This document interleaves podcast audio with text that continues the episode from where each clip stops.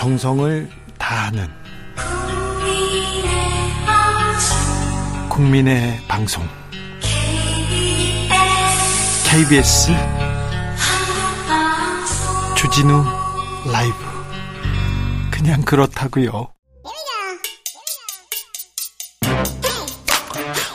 뉴스를 향한 진지한 고민 기자들의 수다.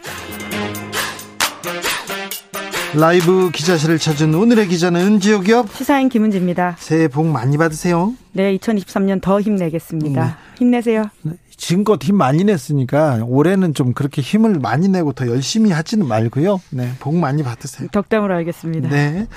음, 첫 번째 뉴스부터 가보겠습니다. 네, 윤석열 대통령이 어제 2023년 신년사를 발표했습니다. 신년 기자회견을 안 하고 신년사를 발표하고 갔습니다. 네, 그래서 대통령실 관계자가 언론에 밝히기를 그 이유를 이렇게 말했습니다. 다른 순서들 없이 대통령 메시지에만 온전히 집중하자는 뜻에서 그렇게 했다라는 것인데요. 하지만 윤석열 대통령이 또 특정 언론과 인터뷰하고 네. 기자회견을 하지 않아서 이에 대한 비판들이 있습니다. 네. 윤 대통령 신년사를 계기로 좀 역대 대통령들은 어떻게 했는지를 좀 확인해 봤거든요. 네, 알려주세요. 궁금해요. 네, 가장 가까이로는 문재인 정부가 있는데 네. 문재인 전 대통령은 2018년부터 2021년까지 매년 신년사 발표와 기자회견을 했습니다. 네. 유일하게 마지막 임기인 2022년 에만 하지 않았었는데 그때 이제 오미크론 확산을 이유로 안 했거든요. 그런데 소통을 안 한다, 불리하니까 안 한다. 언론에서 집중 비판했지 않습니까? 네, 실제적으로 그 전해에서는 이제 온오프라인 코로나19임에도 불구하고 했기 때문에 그런 비판을 할 수 있는 지점이 있습니다. 하지만 조선일보에서는 이제 특히나 강하게 비판을 했는데 네. 이제 비겁하다라는 취지의 사설을 쓰기도 어, 했습니다. 왜요? 기자회견 안 했다고요? 네, 이제 상황이 궁해지자, 그러니까 안 좋을 때는 기자회견 안 하고 좋을 때만 기자회견 한다 이런 취지의 비판이었 던 것으로 보입니다. 비겁하다고 얘기했어요? 기자회견 안 했는데? 네, 사설 제목이 실제로 그렇습니다. 상황 어렵다고 신년 회견 안 한다는 문 끝까지 비겁할 건가? 이런 제목이고요. 내용도 그런 취지입니다. 근데 이 내용을 저기 그 윤석열 대통령한테도 좀 똑같이 좀 비슷한 잣대로는 이렇게 해야 될 거 아니에요. 하기야 뭐 조선일보가 인터뷰를 해줬으니까. 네. 박근혜 전 대통령도 신년 기자회견 했죠. 네, 그렇습니다. 그때만 하더라도 대통령 임기가 2월 달에 시작했거든요. 네. 그래서 2013년부터 이제 카운팅을 해봤는데요. 네. 2010, 2014년, 15년, 16년 모두 다 신년사 발표와 기자회견을 했고요. 다만 이제 탄핵안이 국회에서 가결된 이후에 헌재 결정 기다리고 있던 2017년 1월에는 대통령으로서 자격이 좀 애매하지 않습니까? 네. 그럼에도 불구하고 기자회견을 했습니다. 이제 그래서 좀 그에 대한 비판도 있긴 있었는데 그때 기억납니다. 어떻게 했냐면요. 기자들 다 와가지고 기자들이 두 손을 공손하게 모으면서 기자회견을 좀 하고 했었죠. 네, 그 사진이 좀 유명해지긴 했었는데 또 공교롭게도 그런 장면이 포착이 돼서 좀 그랬던 것 같은데 박근혜 대통령 임기 때만 하더라도 특히나 이제 온라인에는 사전 대본이다라고 하는 것이 떠돌아다니기도 했었습니다. 질문 질문하고 답변 순서가 다 정해져 있어서 언론사들끼리 이렇게 봅니다. 누구 어, 방송사, 신문사, 뭐 통신사 이렇게 이렇게 이렇게 1번 어떤 질문, 2번 어떤 질문, 3번 이렇게 했는데 재밌는 거는요. 재밌는 건 3번 질문자가 정해져 있어요. 3번 질문자가 정해져 있습니다. SBS 이렇게 정해졌어요. 그런데 2번 때도 손을 들어요, 그분이. 그분이 손을 들어가지고 이거 연기잖아요. 이건 당시 이제 그런 비판이 있었죠. 네, 배구 시간차도 네. 아니고 옆에서 가, 그냥 트릭으로 떠주는 거 이거 연기다 이런 비판이 그때 있었죠. 네, 2008년 이제 박 이명박 전 대통령 때로 돌아가면요, 이 전 대통령은 당선인 신분에서만 신년 기자회견했습니다. 네. 1월 2008년 1월 달에 당선자 신분으로서는 했었는데 오히려 정작 자기 임기 5년 동안에 하지 않아서 또 비판이 있었고요. 그 대신 이명박 전 대통령 KBS에서 라디오를 아침마다 하셔가지고 네, 아침마다는 아니죠. 내일은 아니고 노면 정담이라고 해서 네. 정례적으로 네. 했었습니다. 네, 네, 계속해서 그 네. 얘기를 하셨죠. 자, 그런데 대통령 신년 기자회견 언제부터 시작된 건가요? 네, 박정희 대통령 1968년부터 시작됐다라고 하는데 그때도 아까 말씀하신 것처럼 사전에 기자들한테 좀 질문을 배당하는 형식으로 사전 각본이다 이런 비판들이 있었고요. 그마저도 전두환 정권 들어서는 아예 없앴습니다. 네. 신년 국정연설만 했는데 19 1985년부터 다시 좀 부활을 했지만 여전히 좀 정해진 대로 했다라는 비판이 있습니다. 네. 신년 기자회견 역사는 이랬습니다. 다음 뉴스 만나볼까요? 네, 병역 비리 의혹이 또 터졌습니다. 잊을만 하면 터지는 일인데요. 네, 어떤 내용입니까? 고위공직자 자녀만이 아니라요. 법조인, 프로스포츠 선수, 연예인 이런 사람들이 연루돼 있다라는 의심을 사는 대규모 병역 비리 사건인데 네. 70명에서 100명 가까이 연루돼 있다. 이런 말까지 나오고 있습니다. 그래요. 네, 소위 내전증이라고 하는데 보통은 간질이라고 부르는 병인데요. 음. 이것을 거짓으로 위장해서 병역을 빠졌다라고 하는 것이거든요. 배구 선수, 프로 배구 선수도 이렇게 뭐 연, 연관돼 있더라고요. 네, 그렇습니다. 프로배구 OK금융그룹의 조재성 선수가 거짓 내전증으로 4급 판정 받았다. 이렇게 본인이 시인했다라고 하는데요. 1인당 수천만 원씩 돈 받아가지고는 일종의 그 병역 기록을 조작해줬다라는 의심들이 있는데 네. 이에 대해서 검찰에서는 대규모로 좀 팀을 꾸려가지고 네. 수사에 나서겠다 이렇게 밝히고 있습니다. 아직도 고위공직자, 재벌, 군 장성 아, 그런 사람들 병역 비리가 있다니 깜짝 놀랄 만한 일입니다. 그런데요, 병역 비리 이렇게 돈 주거나 비리로 이렇게 군대에 빠지지 않습니까? 평생 평생 돈을 뜯기면서 사는 사람들도 많더라고요. 있었어요. 그것이 꼬투리가 되어서 약점 잡혔다라는 말씀이신 거죠. 마지막 네. 뉴스로 네. 가보겠습니다. 네, 브라질 룰라 대통령이 임기를 시작했습니다. 세 번째 임기입니다. 네, 1월 1일부터 시작했는데 네. 한국에서는 정진석 국민의힘 비대위원장이 특사 대통령 특사 자격으로 참석했습니다. 아, 그랬어요? 네, 이제 지금 가 있는 상황인데 뿐만 아니라 한 브라질 의원 친선협회 회장인 서일준 국민의힘 의원 그리고 장성민 대통령실 정책조정기획관 이런 분들이 특사로 갔습니다. 네, 알겠어요. 보스나루 전 대통령 아직까지도 어, 대선 패배 시인하지 않았잖아요. 네, 공식적으로 시인하지도 않고요. 부정선거라고 계속 얘기하고. 예, 취임식도 가지 않고 미국 갔습니다. 아, 그래요? 예, 그런 모습들 때문에 지금 더 승복이 굉장히 중요한 이슈다라는 말들이 많은데요.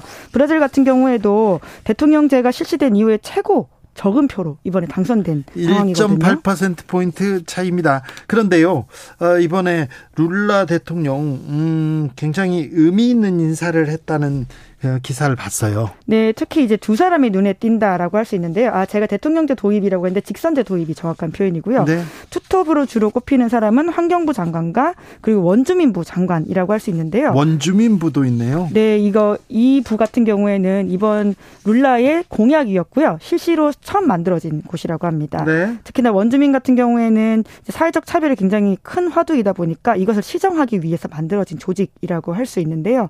정치적으로 잘 대표되지 못한 못한 사람들을 대표하게 하는 것이 중요한 자리다라고 지금 밝히고 있습니다. 네. 해당 장관은 미국 시사주간지 타임이 뽑은 2022년 올해의 인물 100인의 이름을 올리기도 한 사람입니다. 룰라의 브라질, 룰라의 정치는 아, 또 어떤 의미가 될지, 어떤 변화를 가져올지 잠못 궁금합니다.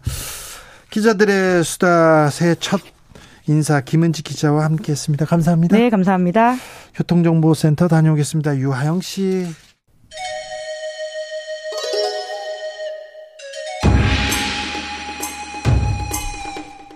빛보다 빠르게 슉슉 바람보다 가볍게 슉슉.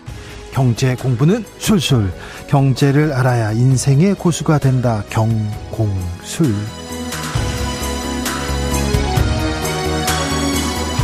주진우 라이브 경제 선생님 경제 고수 머니 트레이너 김경필 선생님 모셨습니다. 어서 오십시오. 네 반갑습니다. 네. 새해 복 많이 받으시고요. 네 지난주에 너무 말씀을 잘해 주셔가지고 오늘 어. 또 모셨습니다. 그래요? 네 자, 고금리, 고물가, 네. 살림살이는 팍팍해집니다. 안 오르는 게 없어요. 네. 월급만 빼고요. 네. 그런데 경제 위기도 온답니다. 네. 완전 금융 위기 얘기까지 옵니다. 그래서 어찌 해야 될지 음. 대책을 좀 정부에서나 어디에서 좀 세워졌으면 좋겠는데 아무도 네. 안 알려줘서 김경필 선생님이 우리 주라 청취자들한테 네. 알려주셔야 되겠습니다. 네, 그래서 네. 저희가 모셨습니다. 아이고 예 부담스럽네. 네. 아이고 뭐 지난주에 뭐 이런 얘기를 좀 하다 말았는데 네. 그 일단은 우리 특히 이제 직장인들 같은 경우는 더 지갑이 얇아질 수밖에 없지 않습니까? 네. 뭐 일단 새해 초인데 아직까지 계획을 좀 2023년도 못 세우신 분이다라고 하면 지금이라도 네. 어, 좀 세워야 되겠다. 지난주에 나와가지고 네. 바로 그 새해가 오기 전에 예산을 네. 세우라고 했는데 맞아요. 저는 못 세웠습니다.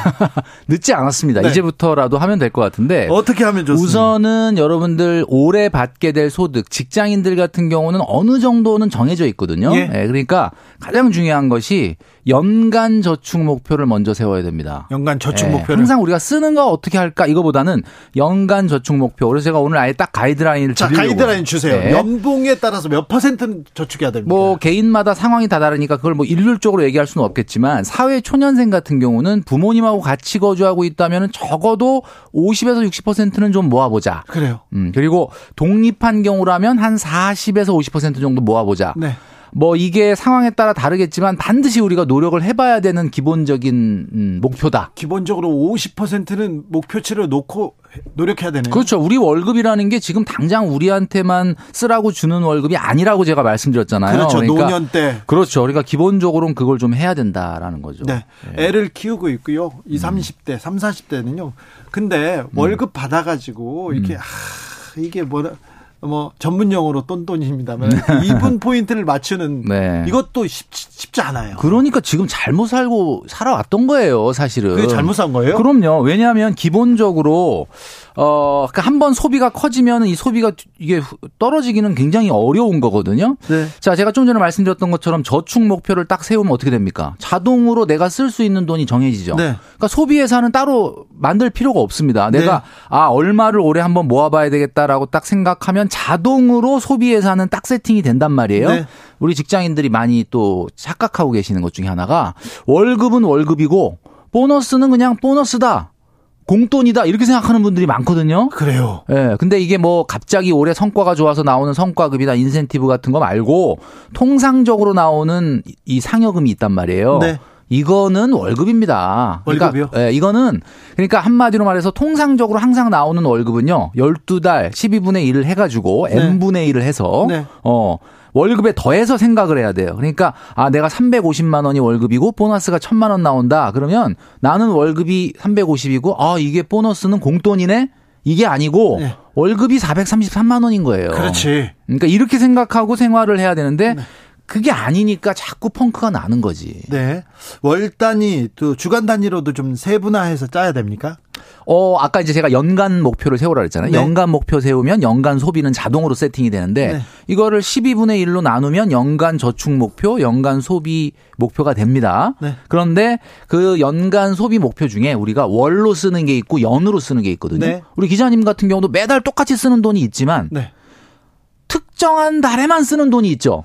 예를 들면 뭐 명절. 그렇죠. 명절이 옵니다. 명절 어. 휴가 그럴 때는 맞아 여행. 네. 그다음에 뭐 예를 들면 생일 기념일 가정의 달 이런 이벤트. 저는 명절 생일 이벤트 그런 건 안 챙기고요. 아, 안 챙겨요? 비자금 찾으러 갈 때 그때 막 이렇게 많이 어. 씁니다. 어쨌든 뭐 자동차 보험료를 낸다든지 이거는 매달 쓰는 건 아니잖아. 네네. 특정한 달에만 나잖아요. 근데 변수가 생깁니다. 네. 이렇게 계획을 세웠는데 음. 계획대로만 되면 좋죠. 음. 그런데 설이 다가옵니다. 음. 이럴 때는 또 안 쓸 수도 없잖아요. 그러니까 우리가 항상 제가 말씀드리는데 이게 참 답답한 게 뭐냐면요. 아니 눈에 뻔히 보이는 사건 사고가 있는데 왜 그걸 못 막죠? 아니, 그러니까 항상 항상 발생하는 사건 사고가 있잖아요. 예를 네. 들면 5월 달 되면 가정의 달이고 2월 되면 설이 오고 네. 가을 되면 추석이 오고 네. 여름엔 휴가를 가야 돼. 아 이거 매년 겪는 일인데 직장인들 많은 분들이 항상 그래요. 그때마다 펑크가 나죠. 그때가 나다 이거 어떡하냐. 나 이번에 가정의 달에 돈 펑크 나.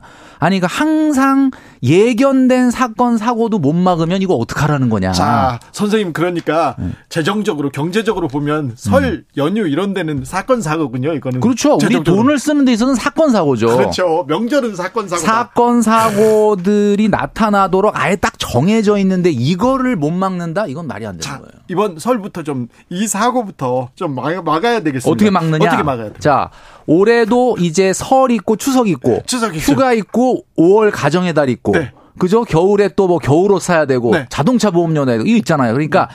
자신의 소득에 월 소득 평균 있지 않습니까? 네. 월 평균 소득에 1배에서 1.5배만큼은 이런 데 쓰여요, 돈이. 그렇죠. 그러니까 뭐 여행 가고 명절 세고. 그러니까 한마디로 말해서 내가 예를 들면 월급이 한 400만 원이다. 네. 근데 내가 한 평균 1.5배 정도를 이런 계절적인 지출에 써야 된다. 네. 라고 하면 600만 원은 무조건 이런 데 나간단 말이에요. 준비를 해 놔야 돼요. 그럼 600만 원은 어떻게 해야 되냐? 600만 원이라는 돈을 만들어야죠. 네. 매달 50만 원을 예, 파킹 통장에다 자동이체를 거십시오. 네. 파킹 통장에다가 50만 원 자동이체를 걸어서 월급을 타면 그냥 무조건 나도 모르게 부지불식간에 50만 원이 그 통장으로 넘어가도록. 네. 그러면 어느 순간 이렇게 있다 보면 어 명절이 다가왔네. 근데 보니까 내 통장에는 이제 항상 매달 50만 원씩 쌓이니까 1년에 600만 원 쌓이잖아요. 네. 준비를 해놔야 되네요. 그래 준비를 해놔야 되는 거죠. 준비를 안 해놓으면 어떻게 합니까? 준비 안 해놓으면 이제 여기다 갖다 쓰고 저기다 갖다 쓰고 막 그렇죠. 뭐 소위 말하는 그냥 이게 다 내 돈이니까 회계 아, 처리 안 하는 거야. 그렇죠. 예, 그냥 맘대로 그냥 그러다 보면 나중에 당연히 펑크가 날 수밖에 없는 거거든요. 그래서 이게 우리가 어, 지난 시간에도 제가 말씀드렸지만은 월급은 공금인데 네. 왜 자꾸 공금을 갖다 회계 처리를 안 하고 횡령인데. 계획을 안 하고 이렇게 횡령을 하려고 그러는지. 알겠습니다. 예, 그게 문제다. 자, 그러면요. 선생님 팁을 하나 더 주십시오. 네네. 자, 부모님한테도 또 용돈도 좀 줘야 그렇죠, 되고요. 예. 어, 그리고 친척들 특별히 조카들 조카 음. 아, 새해니까 또 세뱃돈도 줘야 됩니다. 세뱃돈 줘야죠. 자, 예. 좀 어느 정도 이렇게 줘야 돼요? 아, 이게 이제 사실은 이게 국룰이라는 게 없어. 이, 부, 이 부분은. 그러니까 네. 조카들 뭐 용돈 주고 이런 거는 뭐 우리가 축의금은 좀 국룰이 있는데 네. 이런 게 이제 없다 보니까 상당히 좀 고민스러워 하시는 분들이 굉장히 많은 것 같아요. 축의금 국룰은 조금 이따 네. 알려주세요. 아, 제가 봤을 때는, 어, 조카나 뭐 부모님 용돈을 드리나 생활비를 드리는 거는 모든 것이 다 어디에 맞춰져야 되느냐. 네. 내 소득 수준에 맞추면 돼요. 내 소득 수준보다 더 많은 돈, 무리한 돈을 준다는 거는 그건 선의가 아니에요. 선의라는 건 뭐냐면 내가 문제가 되는 상황, 음, 내가 정말 내 소득 수준도 안 되는 돈을 막 털어서 부모님 막 용돈을 막 과하게 드리고 막 조카들 선물 사주고 이거는 네.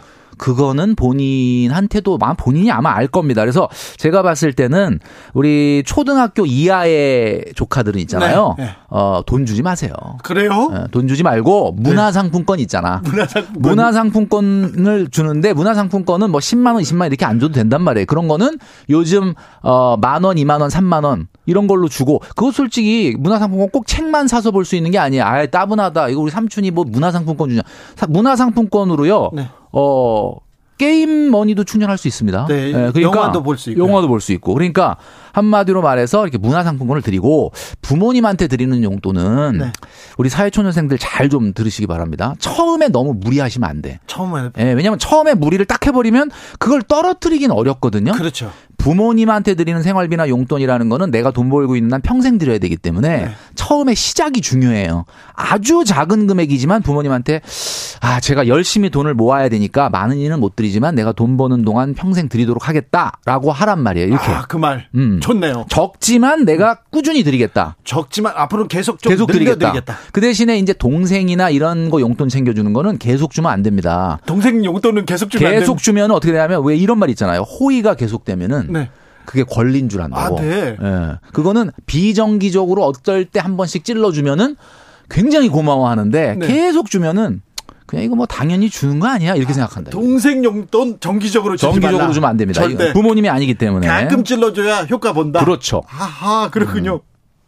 바로 그겁니다. 네. 국룰에 대해서도 좀 물어볼게요. 네. 축의금 이거 어렵습니다. 아, 축의금 어렵죠. 국룰이라는데 어 그런 게 있었나요? 네, 이게 축의금이라는 게 제가 이제 그 국민 영수증에서도 한번 얘기를 했었는데 사실은 원래 지인은 5만 원이고 네. 친구는 10만 원이 국룰이었어요. 그래요? 근데 최근에 물가가 너무 많이 올라가고 또 밥값이 올라가고 또 뭐 우리가 그 결혼식에 가면 부페 이런 비용이 올라가다 보니까 사실 약간 좀 요즘 흔들리고 있긴 한데 네. 기본적으로 국룰은 지인은 5만 원, 친구는 10만 원입니다. 아 그래요? 그런 음. 국룰이 있었어요? 네, 그리고 기본적으로 내가 친구 중에서도 아 내가 왔다 가고 너를 정말 결혼 축하한다라는 것을 조금 내가 좀 뭔가 어필을 해야 되는 사람이면 네. 친구들이 내는 평균가를 이렇게 조사를 해 보시면 거의 가격이 나오잖아요. 시장 가격이. 네. 친구들 시장 가격이. 친구들한테 얼마 냈냐고 어떻게 아이고, 물어봐요. 물어봐요. 얼마 하냐 이렇게 물어보면 딱 나오지 않습니까? 네. 흔히 얘기하는 전문 용어로 견적이 나온다 그러는데 네. 딱 나와요. 그러면 아 내가 이 친구한테는 조금 뭔가 어필해야 되겠다. 그럼 거기서 5만 원 더 하면 되는 거고. 5만 원만 더 5만 원만 더 하면 돼요. 그래요? 예, 네, 그럼 되고 어 그게 아니고 뭐 특별히 내가 우리 회사의 뭐 다른 부서의 어떤 그 동료인데 뭐 알기는 하는데 막 친하진 않다. 굳이 막 10만 원을 할 필요는 없고 네. 그런 경우는 그냥 5만 원 하시면 된다라는 거죠. 네. 그래서 어, 그리고 요즘은 이제 뭐 어디게 호텔식이냐 아니면 그냥 일반 예식이냐에 따라서 또 밥값이 좀 차이가 나니까. 그렇죠. 참석을 할 때는 그런 걸 좀 감안해서 플러스 마이너스를 좀 조절하시면 된다. 기본적으로 지인은 5만 원, 친구는 10만 원이라는 걸 잘 머릿속에 기억을 하시고요. 네. 그러면 친구하고 지인의 그 차이는 뭐냐? 그렇죠. 물어보려고 했죠. 이걸 또 물어보는 분들이 많거든요. 네. 이거 간단합니다. 간단해요? 네, 네, 아주 간단합니다. 복잡. 우리 와이프나 우리 엄마가 그 사람 이름 알면 친구. 아, 그래요? 모르면은 지인이다. 네, 이렇게 보면 되겠죠. 아, 이런 또 국룰이 있군요. 네. 네. 가장인데 네. 살림살이를 챙기지 않아요. 음. 집안 경제는 챙기지 않고 전쟁 불사, 두주 불사하는 사람들이 있어요. 아. 그럼 어떻게 해야 됩니까? 그 아니 그러니까 가장인데 네. 뭐 월급 안 갖다 줍니까? 월급도 잘 안 갖다 주고 아하. 네, 좀 술만 먹고 술만 먹고요. 네, 술만 먹고 월급 안 갖다 주는 것도 심각한데 술을 먹어요? 네, 네. 술 먹고 집에는 들어오나? 이거 누구 얘기인가 이거? 아니요. 그러니까 그런 사람은 어떻게 해야 됩니까? 어떻게 해야 되냐고요? 네. 이거는 뭐 제가 뭔가 솔루션을 줘야 될 거는 아닌 것 같은데. 그래요? 네, 뭐 그럼 이게 누가 솔루션을 줘야 돼요? 아니 이거는 제가 봤을 때 경제적으로 재정적 사회적 이게 어떻게 보면은 에, 가정이라고 하는 것이 가장 중요한 경제 공동체잖아요. 네. 경제 공동체 결혼이라는 것도 사실은 경제적인 어떤 그 일종의 계약이거든요. 네. 이게 서로 간의 어떤 그런데 이거는 상대방이 사실 어 자기 역할을 못 다하는 거니까. 그렇죠. 이거는 뭐 이혼 전문 변호사라든지 아 선생님 아니고 네. 이혼 전문 이거는 뭔가 이거는 돈 문제, 아, 이거 돈을 안 갖다 준다. 아, 그러니까 돈을 지금 현재 잠깐 실직이라든지 뭐 네. 뭐 어려운 상황에서 뭐, 뭐, 못 갖다 준다. 뭐 그런 건 상관없는데 돈을 네. 버는데 안 갖다 주고 술만 먹고. 아, 네. 이거는 뭐 경제적인 솔루션의 문제가 아닌데. 월급을 10년, 15년 안 준다 이거는. 아, 그래요? 네. 보통 이거 이런 얘기를 할 때 보면은 이게 남 다른 사람 얘기인데 뭐 이러면서 얘기할 네, 때 다른 사람이에요. 다른 그러면 사람. 보통 자기 얘기를 그렇게 얘기하는 경우가 네, 많은데 그건, 아니, 그건 아니고. 아, 제 얘기는 맞습니다. 네. 아, 예. 네. 전 술은 안 먹는데 예. 한 10여 년 못 갖다 줬어요. 아, 그러면 안 되죠. 그래요? 예. 네. 지금 열심히 지금 일하고 있다는 거가 지금 보여지고 있기 때문에. 알겠습니다. 네. 음, 축의금 아, 아무튼 지인 10만 원, 친구 10만 원. 알겠습니다. 그렇 그런데요. 네. 음, 어, 가계부 적어봐야겠다. 음. 이번엔 계획 세워봐야겠다. 이거 마음 먹는 아, 분들 아, 맞아요, 많은데요. 맞아요, 맞아요. 막상 쓰려면 귀찮습니다. 그렇죠. 절대 안 씁니다. 네. 이거 근데 쓰면 도움이 됩니까? 당연히 되죠. 그러니까 이게 가계부라고 하는 것이 뭐냐면은 소비를 어떻게 컨트롤하느냐에 따라서 우리가 굉장히 달라지잖아요. 네. 우리 그 저축 계획이라든가 재테크가. 네. 근데 이제 가계부라고 하는 건 근데 제가 이제 말씀드리고 싶은 건 뭐냐면 제가 처음에 얘기했던 저축 목표를 연간 내가 진짜 올해 번 돈 중에 솔직히 네. 몇 퍼센트는 좀 미래를 위해서 세이브하자라고 하는 저축 목표를 연간으로 먼저 세우라고 그랬지 않습니까? 예, 예. 그걸 세운 사람이 가계부를 쓰면 너무 도움이 되죠. 왜냐하면 소비가 컨트롤이 되니까. 네. 근데 그냥 뭐 나 얼마 저축해야 되겠다라는 계획도 없는 사람이 그냥 가계부만 쓴다 그래서 도움이 되는 건 아니에요. 아, 그렇죠. 계획 없이. 네, 계획도 없는데 무슨 가, 가계부 쓰는 그래서 요즘 최근에는 그 우리 모바일에 예? 네. 모바일에 네. 그 가계부 앱이라는 게 굉장히 많이 나와 있거든요. 가계부 앱이요? 네, 가계 아니, 근데 선생님 카드 쓰면요. 음. 띵띵 그렇게 돈이 나와요. 날라와요. 날라와요. 그게 뭐 가계부 아닙니까? 아니, 그러니까 날라오는데 그 네. 가계부 앱의 문자를 AI가 인식을 해가지고 가계부를 이렇게 써준단 말이에요. 자기가? 예. 네. 네, 그런 그래요? 것도 있어요. 네. 그러니까 한마디로 말해서 내가 문자로 쓸 때마다 아저저 카드를 쓸 때마다 문자 날라오는 거를 내가 보고 어아 내가 지금 이달에 얼마가 소비 예산인데 네. 얼마를 썼네? 어 지금 너무 속도가 빠르구나. 좀 네. 조절해야 되겠구나. 이거를 본인이 만약에 자각을 하고 컨트롤하는 분이라면 굳이 가계부를 쓸 필요는 없겠죠. 그래요? 근데 대부분은 그렇지 않고 그냥 문자만 보는 거지. 금액만 확인하는 거지. 네. 내가 어, 결제 금액이 틀리지 않았나 그것만 보지. 그... 내가 누적적으로 어, 얼마를 얼마를 썼는데 이게 예산이 지금 오반지 아니면 모자라는지 덜 썼는지 그만 많이 썼는지를 체크업 하는데 그걸 사용하지 않잖아요. 그렇죠. 네, 그러니까 금, 금, 제 친구는요. 금액도 음. 확인 안 해요. 보면 속상하다고. 음, 굉장히 돈을 많이 버시나 보다. 그런 거 신경 안 써도 될 정도로. 네, 그런 건 아니죠. 그런 것도 아닌데 신경을 안 쓰고 계획을 안 세운다. 이거 문제가 심각한 거죠. 심각합니다. 네. 그러니까 우리가 연초에 이런 기회라도 네. 이런 좀 심각하다는 이걸 좀 깨달을 필요가 있지 않을까라는 생각을 합니다. 아, 심각한데요, 저는. 음. 네. 아, 자, 요즘 물가도 금리도 막 음. 올라서. 네, 맞아요. 골라서 줄일 게 없다. 아, 너무 맞아요. 힘들다. 이런 분들은 어떻게 하죠? 어, 특히 이제 그 식비 같은 거, 외식비 같은 거 이런 거는 좀 어떻게 줄이기가 좀 힘들지 않느냐 뭐 이런 얘기하는 분들이 좀 많아요. 지금 예. 기자님 얘기했던 질문 포함해가지고 예. 제가 1인 가구 엔겔 지수라는 걸 한번 말씀드린 적이 있었는데 네. 엔겔 지수가 뭔지는 아시지 않습니까? 네. 이 엔겔 지수가 내 소득에서 식비. 이 식비가 차지하는 비중이에요. 네. 이게 제가 한번 보면은 300만 원 이하의 1인 가구다 그러면 25% 이상은 넘어가면 안 됩니다. 아, 그래요? 25%. 그럼 얼마죠? 300만 원에 25%면 한 75만 원 이상은 식비로 쓰면 안 된다는 얘기예요.